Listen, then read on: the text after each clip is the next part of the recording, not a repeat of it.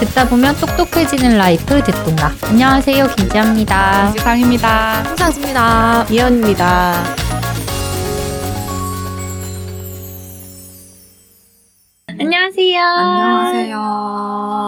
저희가 오늘은 듣다 보면 똑똑해지는 라이프가 아니라 듣다 보면 똑똑해지는 라이브를 준비했습니다. 저희가 이렇게 갑자기 라이브를 켰잖아요. 사실 저는 듣똑라 팀이 오고 첫 라이브긴 하거든요. 아, 그래요? 네. 그렇구나. 그래서 더 떨리긴 하는데 강하게 뜨는. 사실 저희가 그동안에도 한 달에 한 번씩 각 분야별로 저희가 놓쳤던 뉴스나 다시 알아보면 좋을 만한 뉴스들을 정리해서 월간 듣동라를 했었잖아요. 그런데 월간 듣동라를 하면서도 조금 더 듣동라 분들이랑 소통도 더 많이 하고 조금 더 따끈따끈한 뉴스를 실시간으로 전할 수 있는 방법이 뭐 없을까 고민을 하다가 이렇게 라이브를 켜게 됐죠. 네. 근데 오늘은 뭐 테스트 차원에서 해보려고 하는 건데요. 저희가 좀 뭐 형식이라던가 아니면은 뭐 라이브 하는 시간 같은 거에 대해서 다른 의견 많이 달아주시면은 저희가 조금 더 좋은 라이브 하는데 많이 도움이 될 것 같습니다. 네. 근데 저희가 준비한 오늘 소식이나 주- 뉴스가 있긴 한데 그 전에 좀 얘기해볼 만한 게 지난 주말에 비가 너무 많이 왔었잖아요. 맞아요. 그러니까요. 근데 보니까 지금 뭐 크리에이티브 X님은 이제 수원 쪽에 계신가 봐요. 그래서 수원 쪽은 다행히 큰 피해가 없었다고 말씀해 주셨고. 그쵸. 사실은 이번 폭우로 충청권 이 중부지방을 중심으로 피해가 굉장히 컸어요. 특히 오송 지하차도 음, 맞아요. 침수 사고 같은 경우에는 너무나도 사실은 명백한 인재이기도 했어가지고 좀 더 안타깝기도 한데 이게 폭우로 인근 하천의 제방이 무너지면서 순식간에 이렇게 물이 불어난 거였는데 사실 보고 보니까 뭐 사고가 나기 4시간 전에 호우 경보도 있었고 막 2시간 전에는 막 이미 주민 통제를 좀 해달라 이런 요청도 있었고 1시간 전에는 주민의 119 신고도 있었 는데 사실은 관계기관들이 좀 어떤 조치도 취하지 않아서 좀 사고가 났고 13분이 사망을 하셨다고 하더라고요. 이 닷새 동안 내렸던 비가 집중적으로 중부지방에 내렸는데 그 양이 1년의 절반치가 음. 이제 이 닷새 동안 다 쏟아졌다 막 이런 아. 있더라고요. 더 이상의 피해는 없었으면 좋겠다라는 댓글 막 남겨주셨잖아요. 음. 저희도 비슷한 마음이고 라이브는 다른 주제를 준비를 했지만 워낙 주말 사이에 이 뉴스가 있었던 만큼 조금 이 이야기를 같이 하고 시작해야 될것 음. 같아서 이 주제는 주말 동안에 너무 이제 큰 피해가 있어가지고 좀 여러분과도 괜찮으신지 안부도 전할 겸 전해드린 거였는데 저희가 또 준비한 뉴스는 따로 있죠. 오늘 본격적으로 얘기해볼 주제는 후쿠시마 오염수입니다. 그 시작은 2011년 3월 동일본 대지진이죠. 그러니까 당시에 규모 9.0의 정말 큰 지진이 나면서 쓰나미까지 일어나서 후쿠시마에 있던 원자력 발전소에서 폭발 사고가 일어나게 됩니다. 이 폭발 사고로 원자로 핵 연료봉이랑 경납 용기까지도 다 이렇게 내려앉는 사고가 발생하게 돼요. 이게 다 녹아내렸다 보니까 여기 안에 있던 핵 연료를 이제 식히려고 여기다 냉각수를 막 엄청 붓게 되는데요. 그런데 문제는 이렇게 물을 부었는데 이 물에는 지금 방사성 물질이 막 뒤섞여 있는 물이 여기 보관이 되어 있는 거예요. 근데 여기 경납 용기 안에만 그냥 거기 물이 있었으면 괜찮은데 문제는 여기 안에 들었던 물이 자꾸 자꾸 불어나는 거예요. 근데 왜 불어나냐라고 하면은 그냥 안에 있는 물이 가만히 있는 게 아니라 거기에 뭐 빗물도 들어가고 사실 그 원전 밑에 지하수가 이렇게 흐르고 있었어요. 그래서 이 지하수가 이렇게 균열이 갔던 그 경남 용기 내에 약간 이렇게 계속 유입이 되면서 오염수가 맨날 맨날 불어나게 돼서 하루에 한 100톤 정도씩 이게 늘어나는 상황이었다고 합니다. 그래서 지금은 이게 탱크에 보관이 되어 있는데 탱크 1000개가 넘게 보관이 되어 있어요. 그래서 다들 이렇게 탱크 모여 있는 거 사진으로 보셨을 것 같습니다. 그래서 이 다음에 일본이 어떻게 했냐라고 하면요. 2012년 10월 그러니까 지진이 나고 1년쯤 지난 다음에 일본 도시바 아시죠? 거기서 알프스라고 불리는 다액종 제거 설비를 개발하게 됩니다. 그래서 원전 운영사인 도쿄 전력은 2013년 3월부터 이 ALPS를 제대로 한 건 아니고 시운전을 가동하기 시작해서 방사성 물질을 그 최대한 걸러내서 이 물을 철제 탱크에 보관하기 시작합니다. 근데 여기서 많이들 오염수라고 부르는데 사실 일본이랑 IAEA 같은 경우는요. 그 ALPS를 거쳐서 최대한 방사성 물질을 이렇게 제거했기 때문에 처리수다. 그러니까 treated water다라고 표현을 하거든요. 근데 어, 삼, 우리나라 같은 경우는 여기가 ALPS를 거쳤더라도 삼중 수소라는 물질은 거, 다 깨끗하게 걸러지지 않았기 때문에 이거는 오염수다라고 표현을 하고 있어요. 그래서 또 외신을 찾아봐도 다 부르는 이름은 조금씩 다르긴 하거든요. 그래서 뭐 nuclear water라고 표현하거나 radioactive water, 그러니까 그냥 말 그대로 방사성 물이라고 표현을 하는 것도 있고 아니면 조금 중립적으로 그냥 후쿠시마 water라고 표현을 하는 것도 있기는 하더라고요. 하지만 한국에서는 저희가 오염수라고 부르고 있죠. 어쨌든 오염수를 보관하고 있기는 한데 오염수가 보관된 물탱크는 하루에만 100톤씩 물이 늘어난다라고 했잖아요. 그래서 일본도 고민을 하다가 2013년에 와서야 IAEA한테 우리가 이걸 어떻게 처리하면 좋을까라고 자문을 구하게 됩니다. 그래서 2013년 4월에 IAEA의 실무자들이 국제 검토 사절단이라는 이름으로 후쿠시마에 파견을 가서 현지에서 조사를 진행하게 돼요. 그러면서 그 2013년 5월에 보고서를 발간하는데요. 여기서 그 해양 방류라는 게 처음으로 언급이 되거든요. 그래서 구체적으로 말씀드려 보면은 오염수 양이 막대하다 보니까 이해 당사자의 승인을 얻어서 이게 뭐 방사성 핵종을 규정된 배출 제한치 아래로 제거해서 바다로 배출하면 될 거다라고 해양 방류를 언급하긴 하는데요. 사실 이때까지만 해도 이게 뭐 이렇게 해야 된다라는 것도 아니고 IAEA의 완전 공식적인 의견까지는 아니었습니다. 근데 뭐 이런 일이 있던 와중에 사실 비슷한 시기에 굉장히 또 중요한 일이 하나 있었는데요. 2013년 8월에 일본 도쿄전력이 공식적으로 발표를 한 건데 후쿠시마 제1원전 그 냉각수 탱크에서 오염수가 바다로 유출이 됐었다라고 공식적으로 발표를 하게 됩니다. 그리고 이게 뭐 300톤 정도 된다고 발표를 해요. 근데 사실 이 전까지만 해도 당연히 그런 오염된 물이 바다로 흘러갔을 거다라는 의심도 있고 우려도 있긴 한데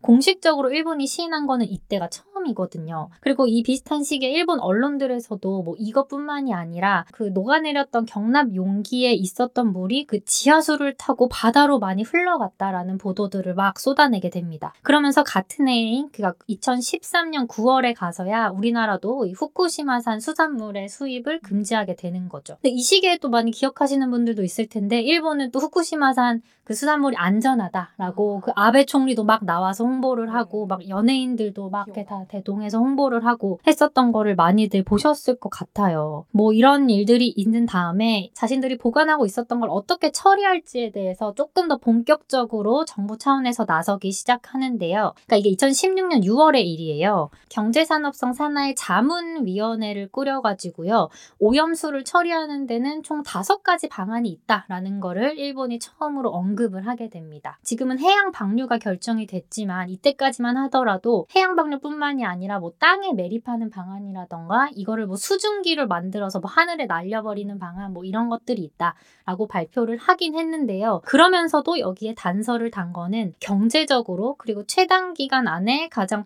쉽게 할 수 있는 방안은 해양 방류다라고 이때도 언급을 했어요. 그래서 같은 해 일본에서는 이 알프스 오염수 취급에 관한 소위원회를 만들었거든요. 그러니까 이때부터 뭔가 박차를 가한다라고 보시면 돼요. 그래서 이 소위원회가 한 4년 정도 이렇게 뭐 여러 가지 활동을 하는데 2020년 그래서 4년이 지나서야 이 최종 보고서가 나오긴 하거든요. 그러면서 이 소위에서 낸 최종 보고서를 보면은 해양 방류가 가장 현실적이다라고 아예 못을 박 박아버립니다. 그래서 이때부터 아 해양방류 쪽으로 좀 기울고 있네라는 분위기가 좀 형성이 되고요. 소위에서는 우리가 그냥 뭐 지금 그냥 하겠다는 게 아니라 관련 단체나 관계자들이랑 뭐 많이 의견을 수렴해서 하겠다라고 하면서 실제로 뭐 어민들도 만나고 여론도 수렴하면서 막 이렇게 여러 가지 절차를 거치게 되죠. 근데 그 다음에 정말 본격적으로 속도가 붙기 시작한 거는 스가 총리가 취임을 한 다음부터인데요. 2020년 9월에 스가 총리가 취임하고 첫 출장지로 훅 후쿠시마 그 원전을 찾게 돼요. 음. 그러면서 그 원전을 직접 방문해서 정부가 방침을 빠르게 결정할 것이다 라고 발표를 하게 됩니다. 그리고 그 다음해인 2021년 4월에 일본 정부가 강요회의를 열어서 우리가 해양 방출하겠다 라고 결정을 하게 되죠. 이때도 사실 우리나라에서도 그렇고 전 세계에서 많은 반발이 있었던 거를 기억하실 거예요. 그리고 그 다음에 4개월 후인 2021년 8월에 가서야 공식적으로 이게 2023년에 해양 방류를 할 거고 우리가 구체적으로 어떻게 할 거다라고 발표를 하거든요. 그러니까 원전에서 1km 떨어진 바다에 이걸 흘려보내겠다라고 발표를 하는 거죠. 그러니까 이때 사실 우리나라도 많은 반발이 있었고 중국이나 뭐 러시아까지도 반발을 했었 했던 기억이 저도 있습니다. 근데 그렇다고 하면은 제가 말씀드린 대로 일본이 공식적으로 해양 방류를 하겠다라고 발표를 한 게 2021년이니까 벌써 2년 전이잖아요. 그러면은 2년 동안 그럼 뭘 했을까를 살펴보면요. IAEA가 그 일본 측의 요청으로 그 국제 검증단을 꾸려서 이 방류 계획이 안전한지 검증을 하게 됩니다. 여기 검증단에는 우리나라 전문가도 포함이 되어 있거든요. 그래서 IAEA가 이 검증 결과를 총7 번에 걸쳐서 보고서를 계속 발표를 해요. 그러다가 최근에 나온 게 바로 140 쪽짜리 되는 종합 보고서거든요. 종합 보고서의 내용 같은 경우는 조금 이따가 이영 기자가 자세하게 설명을 하겠지만 간단하게만 말씀드리면은 어쨌든 안전하다라는 게 IAEA의 네, 수용해도 되고 너네가 그렇게 걱정할 정도 아니다라는 거죠. 그래서 뭐 그로시 사무총장이 일본에도 방문을 했고 우리나라에도 방문해서 뭐 언론이랑 인터뷰도 많이 했더라고요. 뭐 아직 확정된 건 아닌데 다음 달쯤에 IAEA가 승인하기만 하면은 일본이 방류를 할 예정이거든요. 그러니까 말씀드린 대로 해양 방류라는 게 사실 뭐 2년 전에 갑자기 나온 것도 아니고 이번에 나온 것도 아니고 예전부터 그냥 뭐 이렇게 있었던 게 이제 드디어 현실로 다가왔다. 당연히 일본 정부에서는 안전하다. IAEA 보고서를 믿으면 된다 라고 하는 입장인데 일본의 여론들, 그러니까 일반 국민들 같은 경우는 의견이 좀 엇갈리고 있긴 하더라고요. 제가 들어오기 전에 오늘 아침에 뜬 기사를 봤는데요. 아사히 신문에서 여론 조사를 한 걸 보니까 그 응답자 중에서 오염수 방류에 찬성한다 라고 한 사람은 응답자 중에 51%고 반대한다 라고 말한 사람은 40% 정도예요. 그러니까 물론 찬성이 좀 더 많긴 하지만 일본도 반대하는 여론은 많다라는 거고요.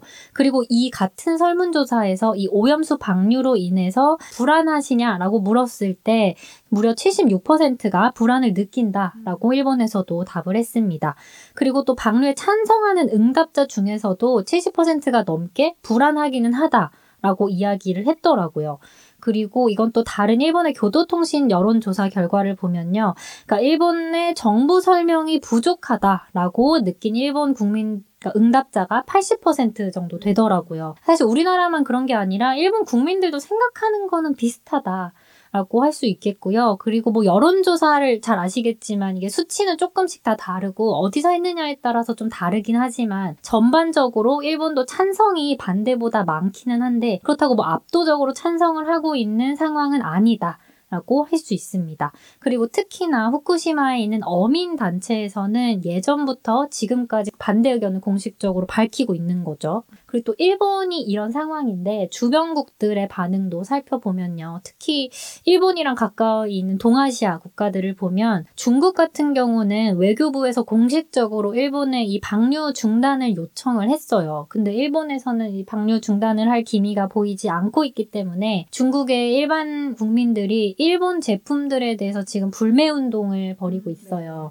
그래서 뭐 SNS에 인증 사진도 올리고 뭐 단순히 뭐 수산물뿐만이 아니라 소비재들까지도 다 불매 운동을 하고 있는 상황이고요. 또 홍콩 같은 경우도 오염수 방류를 시작하면은 일본에서 들어오는 수산물을 아예 우리가 수입을 금지하겠다라고 밝힌 상황입니다. 이거는 그러니까 후쿠시마에서 오는 수산물뿐만이 아니라 도쿄나 뭐 다른 일본 10개 지역에서 오는 수산물까지도 우리가 수입을 하지 않겠다라는 입장인 거예요. 직접적으로 영향을 받을 가능성이 큰 동아시아 국가들은 이런 반응이긴 한데 사실 미국이나 유럽은 굉장히 또 다른 반응이긴 하거든요.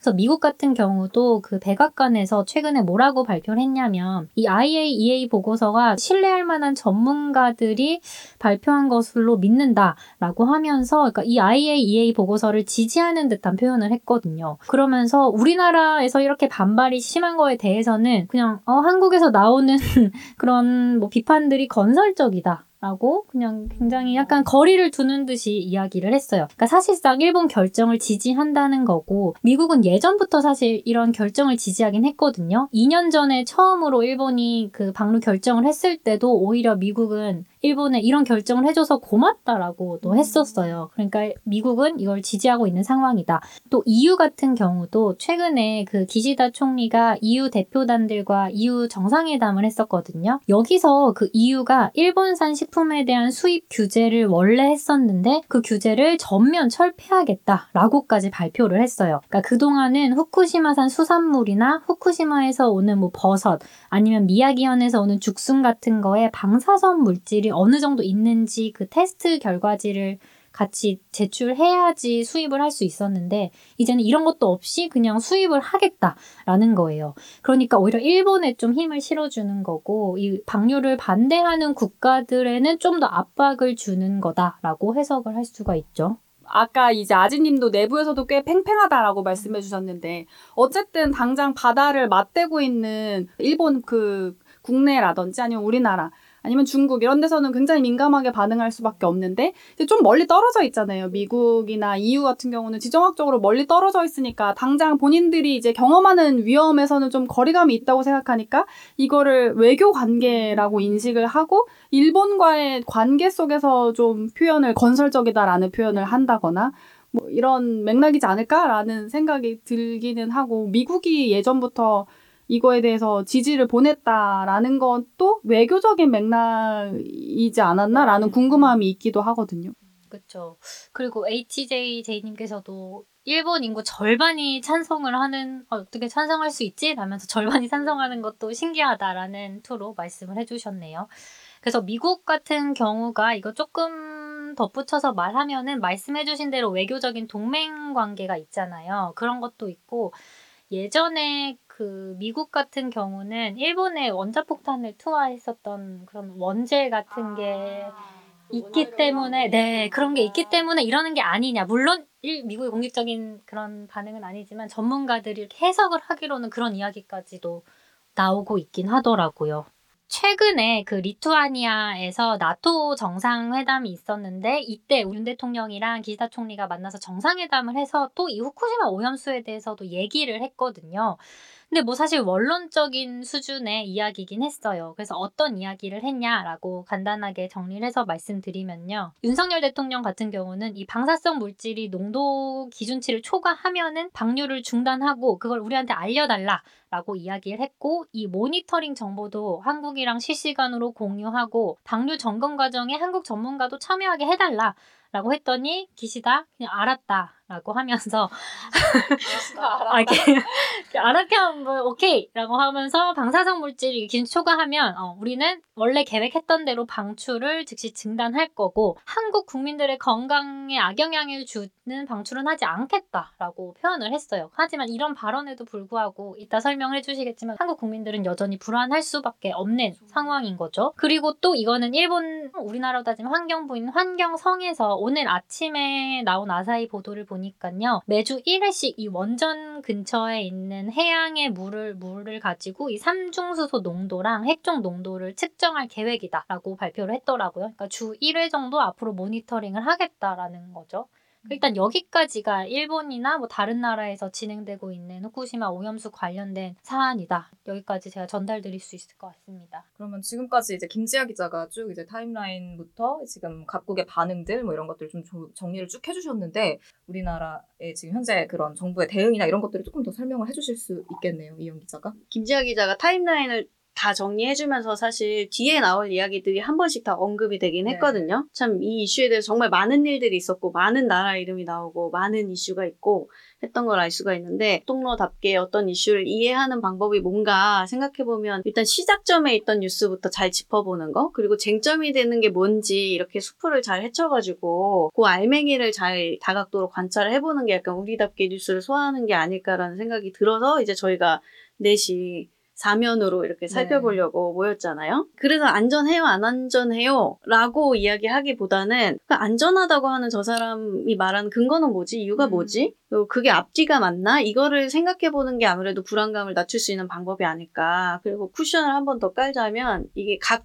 분야별로 저희가 정리를 했는데 원래도 이제 경제산업부에서 원자력 이슈가 생기면 주로 붙긴 하거든요. 왜냐면 산자부도 갖고 있는 부처고 과학도 갖고 있고 하니까. 근데 항상 기자들이 사실은 원전 이슈가 안 터졌으면 하는 마음이 좀 있어요. 여기 보도를 할 때도 너무 어려운 거예요. 왜냐면 어려워요. 마음속에 답이 약간 있기도 하고 그걸 또 오해를 할 수도 있기도 하고 어렵기도 하고 그리고 아무래도 제 출입처에서 나오는 이야기들을 주로 정리해서 전달하다 보니까 뭐 산자부라든지 아니면은 뭐 발전소라든지 그리고 또 경제 논리가 많이 있는 분야기도 하니까 그런 이야기를 더 전하면 약간 찬성인가? 뭐 이- 이렇게 또 몰아서 보실 오해의 여지가 있기도 하고 해서 제가 맡은 정리할 네. 분야가 그래서 그렇게 들릴 수도 있다. 근데 이거 다 모아놓고 보면 다각도로 살펴보는 거다라는 걸 조금 감안해서 들어주시면 좋을 것 같습니다. 일단 저는 그래서 IAEA가 보고서를 낸 게 뭔지 요거 때문에 일단 뉴스가 나오고 있는 거니까 요거 먼저 한번 정리를 해보면 좋을 것 같아서 한번 얘기를 해보려고 합니다. 근데 김지아 기자가 언급을 해줬던 것들인데 제가 한 번씩 짚으면서 다시 이야기를 해볼게요.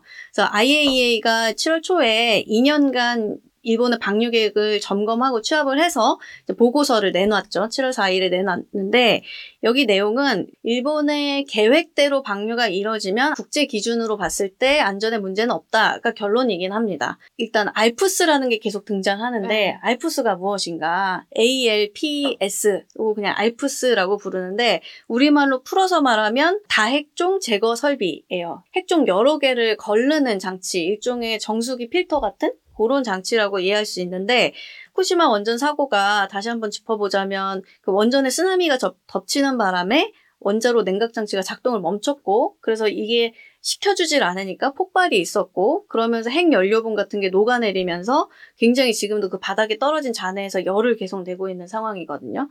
그래서 걔를 일단 식혀야지 나중에 버리든 뭘 하든 할 수 있으니까 계속 물을 부어가지고 계속 식히고 있는 거예요. 그거에 냉각수라고 부르는 거죠. 잔해들 식히고 나온 물은 핵 으로 오염이 돼 있는 거죠. 방사능으로 네. 오염이 돼 있는데 이거를 지금은 일단은 그 알프스를 통해서 한번 처리를 합니다. 그 오염된 물질들을 필터로 막 걷어내고 있는데 이 오염수가 아까 얘기한 것처럼 하루에 막 100톤씩 쌓이고 있는 상황이에요. 근데 이걸 계속 무한정 쌓아둘 수가 없으니까 처리를 해야 하는데 생각해본 방식이 이제 해양에 방류하는 거, 수증기로 날리는 거, 땅에 묻는 거. 근데 이 중에서 가장 안전성이 어느 정도 검증이 되어 있으면서 비용이 싼 방법이 해양 방류다. 그래서 일본 정부는 이쪽으로 계속 자문을 구하면서 준비해왔고 지금 그게 눈앞에 와 있다라는 상황입니다.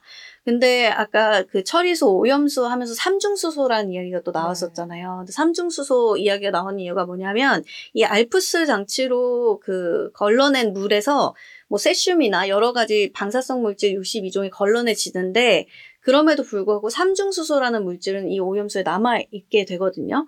그래서 이걸 해결하기 위해서 이건 어떻게 할래? 삼중수소 남아있는 오염수잖아. 라고 하니까 일본 측의 계획은 이거는 바닷물을 엄청나게 많이 섞어서 희석해서 이게 결국은 삼중수소의 비율이 국제 기준 미만으로 낮출 수 있게 해서 내보내겠다라는 계획입니다. 그래서 이 계획을 IAEA가 국제 기준에 부합하는지 검토를 한 거예요. 그래서 IAEA 보고서는 오염수 샘플을 분석해 보니까 이 알프스 처리하고 희석하는 단계를 거치면 삼중수소 농도가 인 체에 영향을 미치는 수준 이하로 내려가는 걸 확인했다라고 합니다.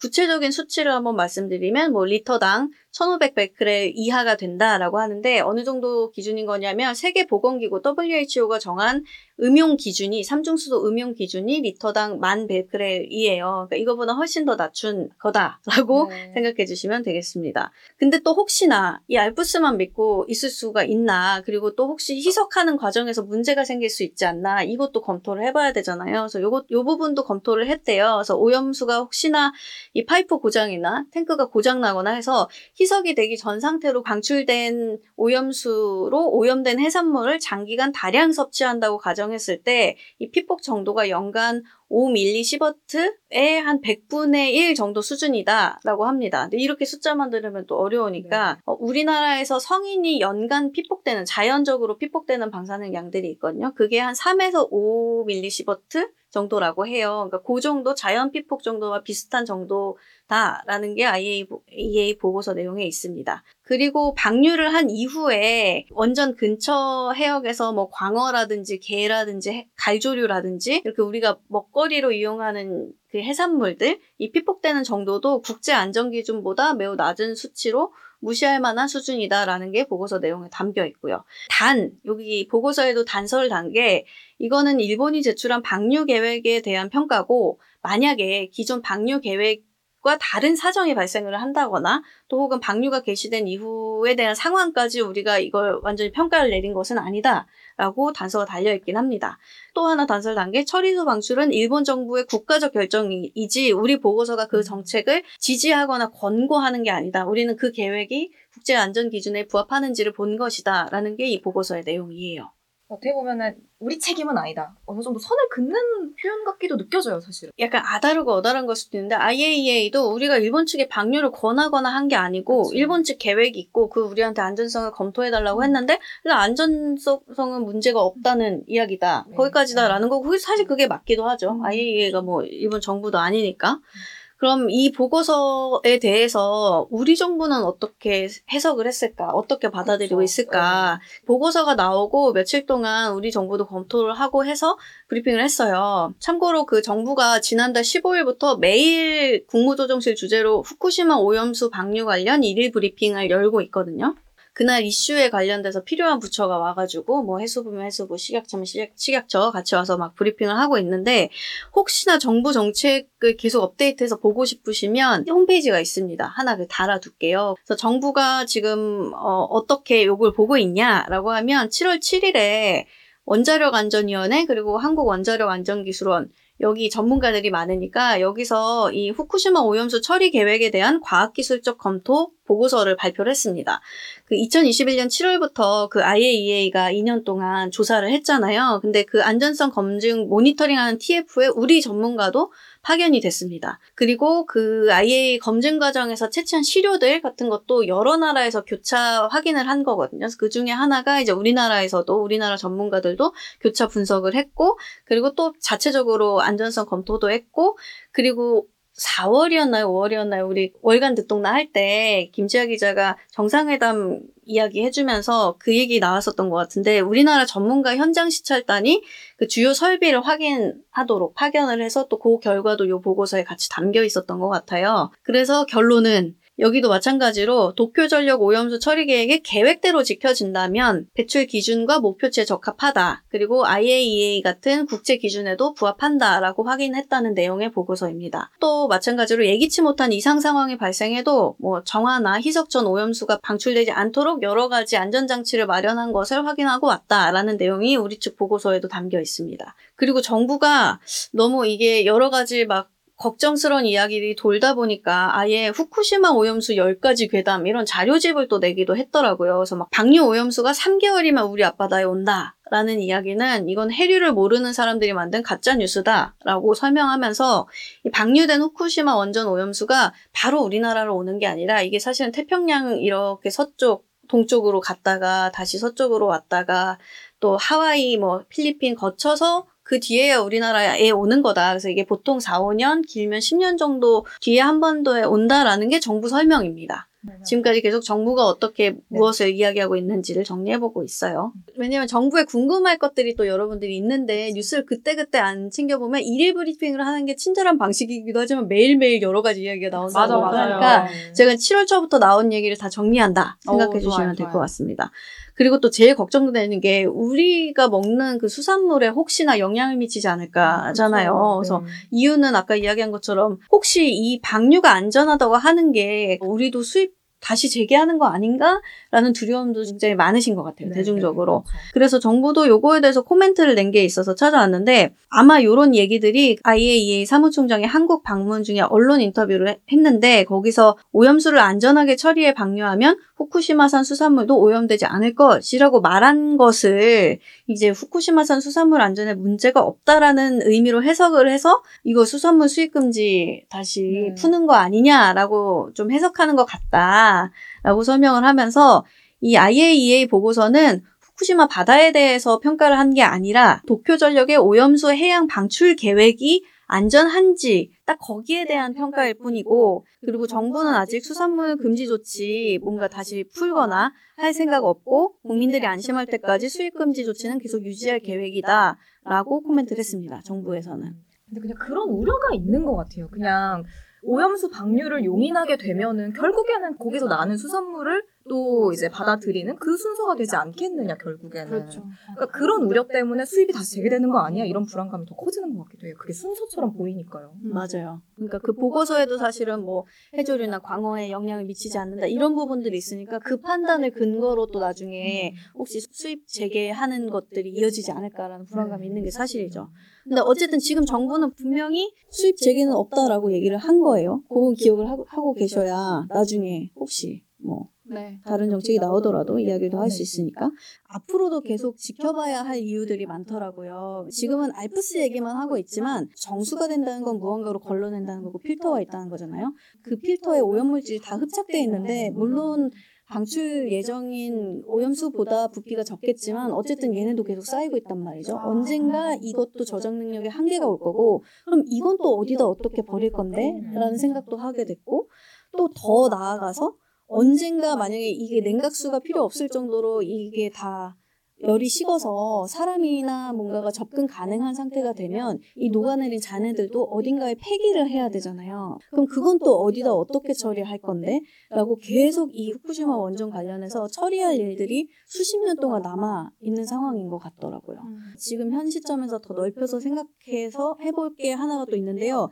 사실 우리 정부도 원전 정책에 대해서 지금 변화를 예고한 상황이거든요. 그래서 7월 10일에 산, 산자부 장관이 이 수요 증가에 대비한 안정적인 전력 공급을 갖추기 위해 원전, 수소 등 새로운 공급 여력 확충을 검토할 필요가 있다라고 사실상 신규 원전 건설을 검토하겠다고 정부가 처음 이야기를 꺼냈거든요. 그래서 아무래도 정부는 신규 원전 건설을 추진하려는 의지가 있는데 이제 그에 앞서서 이 사고가 났던 일본 원전 그리고 망산 오염 이런 거에 대한 국민들의 불안감이 지금 드러나고 있는 상황인 거잖아요. 그래서 이걸 어떻게 대응하게 될지 좀 이 사회적 갈등이 더 커지진 않을지 이런 생각도 또 들기도 하고 이 우리들의 생각이 과학자들이 안전하다라고 말하는 걸로만 정리되는 건 아니겠다. 그리고 여러 맥락이 있고 특히 지금 정부 기준으로 볼 때 계속 조금 정치적인 이슈가 되지 않을까라는 생각도 들었어요. 네. 이제 두 기자가 맥락이랑 정부 보고서나 잘 정리해 주셨으니까 정부가 이 IAEA 발표를 했을 때 우리나라 정부는 이 발표 내용을 존중한다라는 입장을 밝혔었죠. 그리고 이제 김자 기자가 얘기한 것처럼 윤석열 대통령이랑 기시다 총리가 정상회담을 했을 때도 윤석열 대통령은 IAEA 발표 내용을 존중한다. 그리고 국민 건강과 안전 최우선 요소로 고려해야 하고 방류 이 전 과정이 계획대로 이행되는지 모니터링 정보를 한국 측에 실시간으로 공유해주고 뭐 전문가도 참여할 수 있도록 해달라 그리고 문제가 생기면 멈춰달라 뭐 이런 요청을 하기도 했습니다. 그리고 여기에 대해서 기시다 총리는 그 점검 과정에 전문가가 참여할 수 있게 해달라라는 것에는 즉답을 하진 않았고 거기에 대해서 이제 최종 보고서에 문제가 없다는 걸 한 번 더 강조하면서 안전성에 만전을 기하겠다. 한국 국민 건강에 악영향을 주는 방출은 안 하겠다라고 대답을 한 것까지가 이제 공식적으로 양국이 공개한 내용입니다. 이 정상회담 내용에 대해서도 적절했느냐에 대한 정치적인 공방이 있었는데요. 야당은 윤 대통령이 일단 이 방류 자체를 전제로 해서 이제 당부를 한 거잖아요. 그게 적절했느냐라는 취지의 지적을 하기도 했고요. 그리고 한국 전문가를 이제 참여해달라라는 요청을 했는데 기 시다 총리가 거기에 대해서 즉답을 하지 않았잖아요. 그래서 그 부분에 대한 지적이 있었고, 그리고 이 아이 사무총장이 아까 말한 것처럼 원전에서 수영할 수도 있다, 뭐 이런 취지의 발언을 했잖아요. 거기에 대해서도 민주당은 되게 강력하게 비판을 하고 있거든요. 그리고 지금 유튜브 계정이나 이런 거에도 이제 안전합니다라는 내용의 네. 게시물들이 계속 올라오고 있으니까, 아니, 우리나라 정부가 IAEA가 지금 일본을 대변해 주는 거 아니야? 일본 홍보대사를 하고 있는 거 아니야? 라는 이제 지적이나 왜 나라 돈으로 일본 오염수 방출 홍보를 해, 해주느냐라는 반감 같은 걸 이제 언급하기도 하고요. 그래서 요 맥락이 국회에서도 그대로 이어졌다라고 보시면 될 것 같아요. 지난주에 일정을 잠깐 보면 13일에는 외교통일위원회 전체회의가 있었고 15일 금요일에 환경노동위원회 전체회의가 있었거든요. 이게 전체회의가 뭐냐면 해당 소관 상임위의 부처 장관들이나 고위 관료들이 다 참석을 하고 거기서 이제 상임위 위원들이 질문을 할 수 있어요. 몇 분씩 이제 배당이 되거든요. 그러니까 만약에 이 상임위 산하에 주요 이슈가 있다라고 하면 국회의원들은 여기서 이제 날선 공방을 오갈 수밖에 없는 상황이잖아요. 그래서 요 두 회의에서 이 오염수 관련한 공방들이 굉장히 강하게 지난주에 있었습니다. 일단 환노위에서는 현안 질의에서 이 IAEA 보고서 도대체 믿을 수 있는 거냐.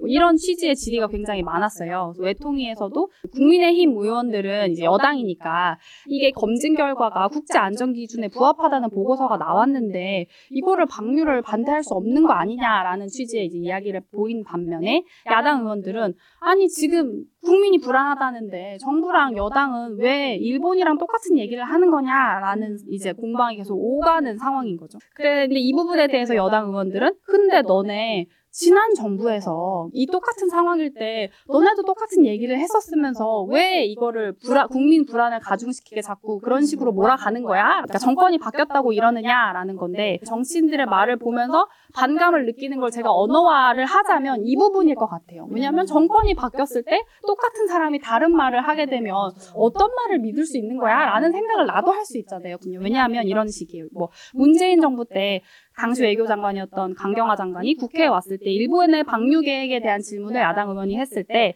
그건 일본의 주권 문제고 일본이 결정할 문제다라고 답변했던 걸 이제 인용을 한다던가 아니면 문재인 정부의 정의용 외교부 장관이 2021년 4월에 IAEA 적법성, 적합성 절차에 따라 진행된다면 굳이 반대할 건 없다라고 답변한 부분들을 이제 여당 의원들은 예시를 들고 있는 거죠. 정치인의 역할이라는 건 나를 뽑아준 사람들을 대변해서 이제 이야기를 하는 거잖아요. 그래서 날선 공방을 사실상 버리고는 있지만 불과 몇 년 전만 해도 이게 입장이 바뀌었던 것들을 한번 눈여겨 보셨으면 좋겠다라는 얘기를 하고 싶은 거예요. 그러면 정치의 역할을 지금 잘하고 있는 거야? 라는 질문을 듣동로 여러분들도 던져보실 수 있는 상황인 거잖아요. 문재인 정부 때 정부 관료들이 일본이 결정한 문제고 과학적인 문제가 없다면 받아들일 수 있다라는 취지의 발언을 할 때 그럼 야당은 어떻게 했느냐라고 하면 야당이던 국민의힘은 일본 오염수 방류 자체 안 된다. 그러면서 이제 의원 결의안을 다 같이 내기도 했고요. 그리고 오염수 처리 능력 자체를 이제 의심하는 목소리를 지금 여당인 국민의힘에서 내기도 했었어요. 지금 국민의힘 김기현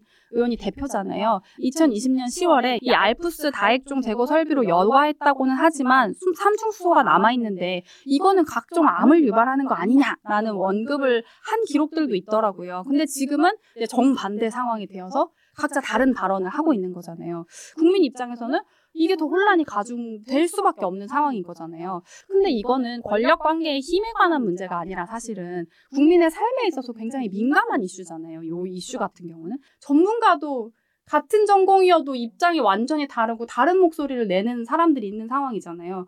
근데 지금 이런 상황 속에서 뭔가 정권이 바뀌었으니까 이 정부는 내 편이고 네 편이니까 내가 이 사람 편을 들어야지 저 사람 편을 들어야 되지 상황이 되면 이거는 더 일이 복잡해지는 상황인 거잖아요. 그래서 뭔가 이 부분만큼은 믿고 얘기할 수 있는 공간이 확보돼야 하는 거 아닌가라는 생각이 들고 어, 정치권에서 보이는 행보 뉴스들이 보시다시피 뭔가 단식 투쟁을 한다던가 아니면 수산시장에 여당 의원님들 다 같이 찾아가서 물을 마신다던가 이런 극단적인 행보로 가게 되는 거잖아요. 저는 이, 이게 편 내편 필터가 적용되면 이런 퍼포먼스를 하게 되고 오히려 양 진영에선 서로 조롱의 대상이 되기도 하는 거고 그래서 이게 굉장히 좀 씁쓸한 단면이지 않나라는 생각을 하게 되고 그리고 아까 이현 기자가 말했던 그 원전 추가 계획 관련해서 제가 한 가지만 언급하자면 최근에 정부가 신규 원전 계획을 세운다라는 취지가 나오고 그게 이제 정부가 처음 언급해 준 거라는 이현 기자가 말한 것대로 다들 이제 예의 주시하고 있는 상황입니다. 왜냐하면 윤석열 정부는 대선 공약에는 포함되지 않았지만 원전 친화적인 정부다라는 거는 다들 이제 알고 있는 사실이잖아요. 굳이 숨기지 않았고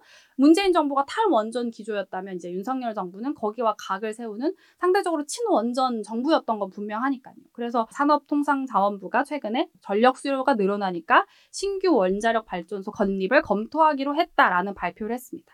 이게 장관 주제로 최근에 에너지위원회가 열렸는데 그 위원들의 기록을 봐도 지금 이제 첨단 산업을 가려면 전력이 더 많이 필요할 텐데 이 전력을 어떻게 수급해야지를 고민해야 하는 상황이다. 그래서 새로운 공급 여력 확충을 검토할 필요가 있다. 뭐 이런 얘기를 하는 거고 이게 2024년부터 2038년까지 우리가 전력을 얼마나 쓸지 이 전력을 어떻게 공급할지를 이제 전력 수급 기본 계획을 짜야 하는데 이 과정에서 신규 원전을 몇 개나 지을지 내용이 담길 수도 있다라고 하면서 이제 모두가 여기에 이제 관심을 가지고 있는 상황인 거죠. 그래서 지금 이 원전의 위험성이 다들 이제 걱정을 하고 있는 이 가운데에서 윤석열 정부 입장에서는 이 취지가 좀 부담일 수도 있다. 그런 맥락이 있기도 하고요. 이현 기자 말했던 것처럼. 근데 이 부분에 대해서는 당연히 의견이 엇갈릴 수밖에 없죠. 어쩔 수 없는 선택이라고 하면서 이제 원전을 찬성하는 분들도 있지만 아리백 세상이 됐는데 재생에너지 중심으로 원전이 어쩔 수 없는 선택이라는 건 구시대적인 발상이다. 다른 선택을 해야 한다라는 주장이 있는가 하면 최근에 이제 뭐샘 올트먼 같은 비즈니스맨들이 소형 원전에 투자하는 흐름들이 있잖아요. 그래서 그런 것들을 빗대어서 현재 가장 가성비 있는 선택을 하자면 원전인데 이 선택을 우리가 피할 수 있느냐라는 주장도 분명히 존재하거든요. 또 한편으로는 원전은 사실 한 번 짓고 나면 이게 몇십 년간 운영이 되기도 하고 일본의 사례를 우리가 봤지만 한 번 사고가 나고 나면 이건 돌이킬 수 없는 문제가 돼버리잖아요. 그러니까 이 신규를 짓느냐 마느냐 말로 제대로 논의를 해야 하고 제대로 숙성된 의견이 있어야지만 진행할 수 있는 건데 이게 제대로 이루어질 수 있는가 에 대한 이제 정치적인 고민의 목소리도 존재합니다. 그래서 이 부분에 대해서는 정부가 이제 그런 얘기를 운을 던진 거잖아요. 그러니까 앞으로 이 어느 정도 속도로 이 내용을 진행할 것이냐, 발표할 것이냐에 따라서 향후에 정치적인 갈등이 높은 이슈다라는 얘기를 드려야 될 것 같고요. 그리고 이건 또 어디에 짓느냐, 후보군이 어디냐, 요 이슈도 굉장히 민감한 이슈잖아요. 그래서 이게 구체적으로 단계 단계 진행이 될 때마다 지역사회의 반발이나 갈등이 커질 수 있다라는 말씀도 드릴 수 있을 것 같습니다. 알리 리님 같은 경우에는 외교야말로 국익에 따른 각국의 이익을 위한 밀당의 극인데 이번 정부는 매번 이번에 먼저 양보할 테니 다음에 우리한테 양보해줘 식으로 외교를 하고 있으니 제대로 되는 게 없는 것 같다고 뭐 그런 댓글을 남겨주셨고 또 온칼로리라는 다큐가 생각난다고 반파님은 또 이 이야기를 해주시기도 했네요. 핀란드에서 그 방패장 건설하는 이야기를 다룬 다큐라고 하는데 지금 뭐 김지아 기자부터 이현 기자, 이지상 기자까지 설명을 쫙쫙쫙쫙쫙 해 와가지고 사실 여기서 인사드려도 무방하지 않을까라는 생각도 한편으로는 들어요. 저는 이제 시민사회의 반응이나 뭐 이런 것들을 좀 정리를 해봤는데 뭐 지금 댓글 남겨주시는 우리 듣동러분들 반응만 봐도 알겠지만 진짜 시민사회 분위기는 혼란과 불안 그 자체예요. 맞아요. 그리고 사실 이 후쿠시마 오염수 이슈를 저희 넷이 다 다룰 수 있는 이유는 이게 단순히 과학의 영역을 넘어서 국제 외교의 영역이기도 하고 맞아요. 정치의 영역이기도 하고 또 경제적으로 계산해 봐야 되는 이런 측면도 다 있기 때문이기도 하거든요. 그리고 또 사회적으로 봤을 때는 일반 시민들이 느끼는 어떤 신뢰의 문제 또 걸려 있기 때문에 참 복잡한 문제인데 이게 또 전문가의 영역에서도 좀 의견이 엇갈리고 있단 말이죠. 음. 일반 시민들 입장에서는 이런 상황에서 어떻게 팩트 판별을 할 수 있을까 그러니까요. 불안감이 커질 수밖에 없는 것 같아요. 그리고 아까 뭐 알프스 처리 방식이나 IAEA 보고서 관련해서도 신뢰에 지금 의문이 계속 제기되고 있는 상황이거든요. 조직의 정체성 자체가 어쨌든 이 원자력을 평화롭게 이용할 수 있는 것을 약간 지원하는 그런 단체라고 생각했을 때 이 사람들이 이런 보고서를 내놓는 건 너무 당연한 거 아니야? 그렇기 때문에 약간 이런 불신들이 계속 쌓이고 있는 것 같아요. 그래서 현재 나오는 여론조사들만 봐도 뭐 편차는 조금씩 있지만 국민의 70%에서 80%가 좀 오염수 방류에 반대를 하거나 우려를 하고 있는 상황이기도 하거든요. 한국갤럽이 지난달 27일부터 29일까지 전국 만 18살 이상 1,007명을 대상으로 한 여론조사에서는 78%가 이런 오염수 방류로 인한 여러 뭐 수산물 문제라든가 뭐 오염 문제에 대해서 우려를 표했고요. 그리고 이 IAEA 최종 보고서에 대해서도 뉴시스가 여론조사 전문기관인 국민리서치그룹과 에이스 리서치의 의뢰에 실시한 여론조사에 따르면 54.1%가 신뢰하지 않는다라고 밝히기도 했습니다. 지금 이런 상황이고 해안가에 인접한 그런 도시들 같은 경우에서는 또 그런 데서 활동하고 있는 시민단체 같은 경우에는 이런 서명 운동을 한다거나 일례로 부산 같은 경우에는 한 시민단체가 30일간 서명 운동을 벌여서 오염수 방류에 반대하는 부산 시민 약 11만 명의 서명을 이제 부산시에 전달하기도 했거든요. 이제 지자체가 좀 더 이 방류 반대에 적극적으로 나서달라 이런 요청을 한 거죠. 그리고 또 당장의 문제는 아니지만 그 수산물을 우리가 수입을 재개할 수도 있는 거 아니야? 이런 우려도 큰 상황이잖아요. 그러다 보니까 국회 국민동의청원 있잖아요. 여기가 이제 5만 명의 국민동의를 받으면 국회에 이제 제출을 할 수가 있다고 하거든요. 이 어떤 청원의 내용을. 근데 여기에 이제 올라온 청원이 오염수 방류와 관련해서 일본산 수산물 수입을 전면 금지하는 법을 만들어야 된다. 음. 이런 청원이 올라왔는데 여기에도 5만 명 넘게 서명한 상황이라고 하니까 느끼고 있을 불안이 얼마나 클지 좀 짐작이 되실 거예요. 그리고 사실은 이제 후쿠시마 오염수 방류 관련해서 사실 가장 우려가 클 집단들이 어민들이겠죠. 그럼요. 그래서 보니까 어, 제주시에서도 좀큰 큰 집회가 한번 열렸더라고요. 거기 이제 어촌계, 뭐 선주회, 해녀회, 청년회 등으로 이제 구성된 그런 단체에서 12척의 배로 하객진을 펼치는 퍼포먼스 같은 것들을 선보이기도 아. 하면서 이 방사능 오염수가 방류되면 사실 육지도 우리는 삼면이 바다긴 하지만 특히 이 사면이 바다인 제주에서는 바다의 의지에 살아온 인간을 포함한 모든 생명이 위험해질 수 있다. 일본 정부의 행위는 반인륜적인 명백한 범죄다라는 주장을 합니다. 또 근거 없는 정쟁에 너무 휘말리지 말자라는 입장도 존재해요. 이 전국 어민들로 구성된 한국 연안 어업인 연합회라는 곳이 있는데 여기서는 우리 수산물 소비 촉진 호소 대회를 열어서 일본 정부의 오염수 방류가 국내 수산물의 소비 위축으로 지금 이어지고 있는데 음. 실제로 후쿠시마 앞바다에 살던 생선이 동해나 남해 앞 바다까지 헤엄쳐 와서 잡혀왔다는 건 내가 들은 바가 없다. 우리가 들은 바가 없다. 우리 어민들은 이 막연한 불안감만 부추기는 어떤 일부 전문가와 정치인의 행태를 용납할 수 없다. 우리의 생계에 문제가 있으니 좀 더 냉정하게 이 사태를 보자라는 입장도 존재합니다. 생계의 문제와 별개로 이 환경적인 측면을 우려하는 환경단체의 목소리도 있어요. 그래서 그 그린피스 같은 경우에는 IEA 보고서에 대해서 비판적인 입장을 내놨는데 일단 도쿄 전력이 알프스에 대해 보고한 내용에 대해서 IAEA가 평가했을 뿐이지 이 알프스가 30년 넘는 긴 시간 동안 삼중수소 이외의 위험한 방사성 물질을 잘 처리할 수 있을지 확신할 수 없는 상황이다라는 지적을 하고 있고 또 뭐 한국이나 뭐 지금 태평양 연안국가 같은 인접국은 피해가 발생할 수 있는 상황인데 한국 정부가 IAEA 회원국으로서 왜 이 부분을 문제시하지 않는 건지 뭐 이 부분을 비판하기도 합니다. 뭐 환경운동연합 같은 환경시민단체들도 지금 서울 시내에서 이제 꾸준히 반대 집회를 열고 있거든요. 이들의 주장 가운데 또 하나 눈여겨볼 만한 거는 일본 정부가 명백히 국제법을 위반하고 있다면서 국제해양재판소에 제소를 해야 한다라는 주장을 하고 있기도 합니다. 이것도 참 이렇게 여러 측면에서 봐야 되는데 이 국제법으로 대응을 해야 한다라는 목소리가 사실 새로운 이야기는 아니에요. 그 근거가 뭐냐면은 1982년에 채택된 유엔 해양법 협약에 이런 내용이 있거든요. 관할권이나 통제 하에서 벌이는 자국에서 벌이는 어떤 활동이 다른 국가의 환경 오염으로 인한 손해를 주지 않게 해야 하고 그리고 그렇게 발생한 오염이 밖으로 확산되지 않도록 그 자국은 필요한 모든 조치를 취해야 한다라는 부분이 그 유엔 해양법 협약에 명시가 되어 있거든요. 이 시민단체들은 이 조항을 명목으로 국제해양법 재판소에 일본을 제소해야 한다라는 목소리를 내고 있는 거고 이 이야기가 실제로 문재인 정부 때도 나왔었어요. 음. 그래서 당시 문재인 대통령이 관계부처에 이 방안을 좀 적극적으로 검토해 달라라고 지시를 한 바가 있는데 그 이후에 사실 이렇다 할 조치가 취해지지는 않았습니다만 이런 논의가 실제로 그때도 있었습니다. 국제법과 관련된 쟁점을 이야기할 때 이 사례도 좀 눈여겨볼 만해요. 한국이 2013년 9월에 일본 후쿠시마 등 8개 현의 수산물을 전면 수입 금지했거든요. 그때 일본이 여기에 반발해서 세계무역기구에 한국을 제소한 적이 있어요. 음.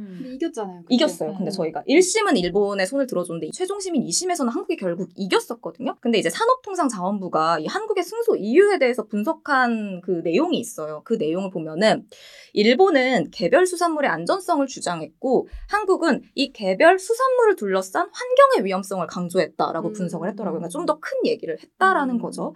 그래서 당시 한국의 주장은 후쿠시마 원전 사고로 인한 환경적 요인이 이 식품에 잠재적으로 미칠 수 있는 위해성까지 고려해야 한다라는 주장이었는데 이걸 2심에서 인정을 해서 한국이 이제 이겼다는 거죠. 이 제소에서는. 근데 기사를 찾아보니까 이거를 사전주의 원칙으로 접근했다라고 표현을 하더라고요. 음. 이게 뭐냐면은 과학적으로 불확실한 문제가 있어요.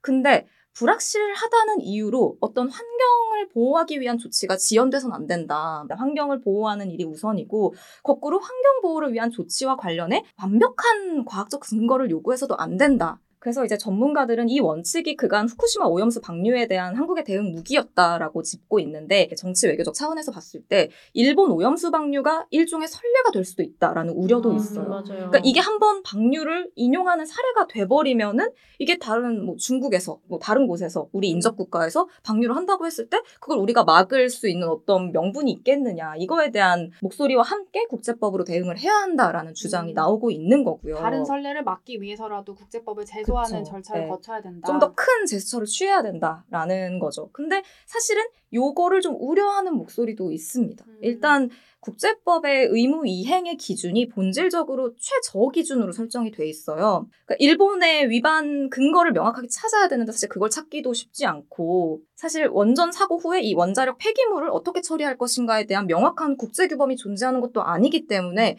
혹시라도 패소할 경우 아. 오히려 이게 음. 일본의 정당성을 부여할 가능성도. 있다라는 거죠.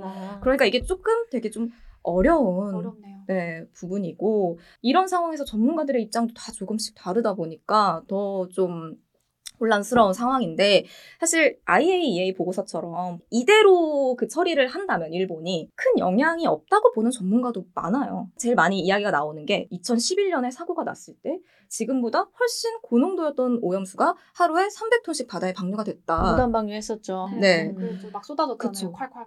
그럼에도 12년 동안 잠잠하지 않았냐? 큰 이상이 없잖아요. 네. 우리 앞바다나 여러 가지로. 그쵸. 음. 그러니까 현재 오염수는 처리 시스템과 희석 과정을 거쳐서 30년간 나눠서 방류하겠다는 거고 이들이 제시한 수치에 따르면 현재 일상에서 우리에게 노출되는 어떤 생활 방사성 수치보다도 훨씬 적다. 이게 문제가 있을 수가 없다. 이렇게 보는 전문가들도 물론 있어요. 음. 근데 사실 일각에서는 이게 이런 사례가 전례 없는 일이다 보니까 발생 가능한 모든 경우의 수에 대비해야 한다라는 지적도 있습니다. 그러니까 뭐 방류 기간 중에 처리 시스템에 문제가 발생할 수도 있고 이 문제가 발생했을 때 그땐 또 우리나라가 어떻게 제재를 할 것인가 일본을 상대로 또 처리 시스템으로 걸러지지 않은 이 삼중수소 이 문제도 되게 여러 가지 좀 이렇게 논란들이 있더라고요. 이렇게 피부에 닿았을 때와 섭취했을 때 미칠 수 있는 영향이 다르고 또 이게 섭취하다 보면 이게 축적되는 게 있잖아요. 있죠. 이게 축적되면서 벌어질 수 있는 어떤 위험성에 대한 것들을 우리가 충분히 지금 고려하고 있는지 이걸 최대한 보수적으로 접근을 해야 한다. 근데 이것에 대한 우려를 단순히 괴담이다. 불안감 조성이다라고 하는 게 맞느냐? 이런 음. 입장도 있는 겁니다 전문가들 사이에서는. 그러니까 이렇게 입장이 다 다르다 보니까 전문가들 사이에서도 좀 균열이 커지고 있어요. 일례로 이제 서울대 원자핵공학과 학내 게시판에 서로 다른 입장을 내고 있는 뭐 명예 교수의 주장을 반박하는 글이 그 학내 게시판에 여러 편 올라오기도 하는데 학계에서 교수들이 스승이나 뭐 선배격인 교수를 이렇게 공개적으로 비판하는 일이 흔치는 않는 일이어가지고 이 부분도 좀 이렇게 문제로 보이더라고요. 시민들 입장에서는 제일 중요한 게 어떤 전문가의 균형 있는 시각 을 듣고 싶어 하는 거잖아요. 근데 현재 이 이슈는 뭐 이상 기자가 정리해주기도 했지만 정치 성향이나 어떤 관점에 따라서 너무 다른 이야기가 오가고 있어요. 과학적으로 전문가인 분들도 정말 과학의 이야기만 하는 것 그러니까요. 않기도 해요. 네. 그래서 또 가늠이 안 그쵸. 돼. 그쵸. 전문가 영역에서도 그렇다는 게 문제고 이런 정치 성향이나 관점에 따라 다른 이야기가 오가고 있다는 게 그리고 진영에 따라서 사실은 자기들 입맛대로 좀 전문가의 멘트를 이용하기도 하는 것 같기도 음, 하거든요. 저는. 맞아요. 지금 가보지 않는 길에 대해서 불확실성이 가뜩이나 큰 상황인데 여기에 전문가들조차 의견이 갈리고 있고 그렇다면 시민들은 도대체 뭘 믿고 뭘 걸러야 하는지 확신할 수가 없는 상황이고 저희도 그래서 이 뉴스를 전하는 게 참 힘들었다. 왜냐면은 저희가 여러분한테 이거 그래 안전하답니다. 아니랍니다. 이렇게 제가 확 정리를 할 수가 없는 상황이다 보니까 뉴스를 전달하는 저희 같은 사람 입장에서도 참 어려운 지점이었고요. 초반에 이야기했던 것처럼 이 후쿠시마 오염수 방류 이슈는 뭐 과학, 정치, 국제 뭐 이런 여러 영역이 얽혀 있는데 이런 지적을 하시는 분들도 많더라고요. 문제는 이 영역 어디에도 신뢰가 없다라는 이야기를 하기도 하는데 제가 모 칼럼에서 되게 인상 깊은 구절을 한번 봤어요. 한번 읽어드려 볼게요. 신뢰가 없는 곳에서는 과학이 제대로 작동하지 않는다. 신뢰는 과학 지식 자체가 아니라 그것을 생산하는 사람과 조직, 이를 운용하고 감독하는 제도, 이 모든 과정을 뒷받침하고 책임지는 정부를 향한다 라는 구절이 있는데 이 부분이 개인적으로는 좀 와닿더라고요. 좀 이번 사태를 좀 잘 설명해주고 있는 부분 같아서 아무튼 참 이런 이야기들이 양쪽으로 갈리고 막 어떤 게 더 신뢰할 수 있는 내용인지 불확실한 상황에서 여기에 생업이 걸린 어민들이나 상인들의 걱정은 더 크고 사실 사회부 기자가 이때쯤 제일 많이 하는 게 그런 어떤 노량진 수산시장에 간다든가 맞아요. 어디 맞아요. 바다 음, 가가지고 네, 네. 그런 어부분들의 요새 민심을 취재하고 이런 것들 되게 많이 하거든요. 그래서 요즘 보면 그 관련 르포도 굉장히 많이 나오고 있어요. 근데 네. 아직 방류가 이루어지지 않았음에도 굉장히 그 불안한 어떤 모습들이 감지가 되기도 하거든요. 이 오염수 방류 이전과 그리고 이후에 벌어질 어떤 문제들에 대한 좀 실질적인 대책들도 좀 더 많이 논의가 돼야 하는 거 아닌가라는 생각이 이렇게 뉴스를 정리하면서 들었습니다. 저는 개인적으로는 그 이게 과학적으로 어떤 게 맞는 이야기인가 가짜뉴스인가 아닌가를 판가름하는 것 작업도 물론 필요하지만 저부터도 제일 불안한 건 일본 정부를 믿을 수 있나? 도쿄 전력은 맞아요. 거짓말을 몇 번이나 했었는데 그 사고 자체가 은폐하려고 했고 이 사람들의 말을 믿을 수 있나? 그러니까 일단 하나가 있어서 외교적으로도 그걸 좀 풀어줬으면 좋겠는 마음이 음, 있고 음. 이지상 기자가 말씀하신 대로 정치인들도 이렇게 입장이 뭔가 정쟁처럼 갈리는 그쵸. 바뀌고 하는데 이걸 믿을 수 있나? 라는 거고 그 사실 불안감의 요체는 거기에 있는 것 같아요. 음, 기자 얘기한 거랑 같은 말이지만 네. 그 김지아 기자가 설명해주면서 실제로 도쿄 전력이 방류를 인정을 한 적이 있었잖아요. 음. 실수로 어떻게 방류가 됐다라는 걸 인정을 한 적이 있으니까 진짜 이 사람들의 관리를 우리가 믿을 수 있나? 여기 음. 밤양객님도 댓글 남겨주셨는데 이게 제대로 관리될지가 걱정이다라고 남겨주시기도 그렇죠. 했어요. 네. 네. 저희도 사실 이 주제가 쉽지 않은데 꼭 같이 이야기를 해봐야겠다라고 생각한 것도 보통 전문가들이 생각하는 위험이랑 대중이 생각하는 위험은 또 차이가. 분명히 음. 존재하거든요. 저희가 코로나 때도 그런 얘기 하는데 대- 그런 논문 같은 데 보면 위험을 느끼는 건 묘사랑 경험이 있는데 경험을 한 사람들은 상대적으로 이 위험이 크지 않다고 느낀다는 거예요. 그러니까 의료진들은 환자를 계속 받으니까 내가 이 코로나로 죽을 수 있는 치사량의 그런 위험도나 아니면 대중이 느꼈을 때 위험도가 격차가 있듯이 과학을 전공하시는 분들이 생각할 때에 내가 피부로 느끼는 위험의 그런 크기와 대중이 느끼는 위험의 크기는 당연히 다를 수 있잖아요. 근데 이 격차가 분명히 존재하는데 가운데 영역에서 이걸 계속 이야기하는 영역이 없이 뭔가 아 이 사람이 이렇다니까 다 같이 가야 돼라고 하면 분명히 그 격차 안에서 다양한 사건 사고들이 발생할 수 있다고 생각하거든요. 그러니까 이 안에서 계속 이야기를 하고 뭔가 경험을 나누고 이건 이런 의견이 있지 않을까요? 이런 거는 여- 저런 게 있지 않을까요?라고 하고 괴담 이어도 얘기를 해보고 네. 뭐 이런 검증의 자- 시간이 또 맞아요. 필요하니까요. 그런 게 음. 계속 있어야 하지 않나라는 생각이 들어요. 네. 네 명이 이렇게 모여서 오랜만에 또 한 가지 뉴스를 가지고 정리를 해봤는데 다행히 많은 분들이 잘 들었다고 음. 댓글 남겨주셨네요. 이제 오늘 시간 길었는데 함께 해주셔서 너무 감사드리고요. 라이브는 앞으로 어떤 형태가 될지 모르겠지만 또 찾아뵙게 되겠죠? 베스트였지만 네. 네. 네. 저희는 이제 곧 점심 먹으러 갈 텐데 저 점심 맛있게 드시고 다음 라이브 할 때 또 많이 찾아주시면 감사하겠습니다. 이제 음. 진짜 밥 드시러 가라고 뿡뿡이님 그만 가라고 뿡뿡이님. 네, 갈게요. 들어가겠습니다. 잘 감사합니다. 보겠습니다. 감사합니다.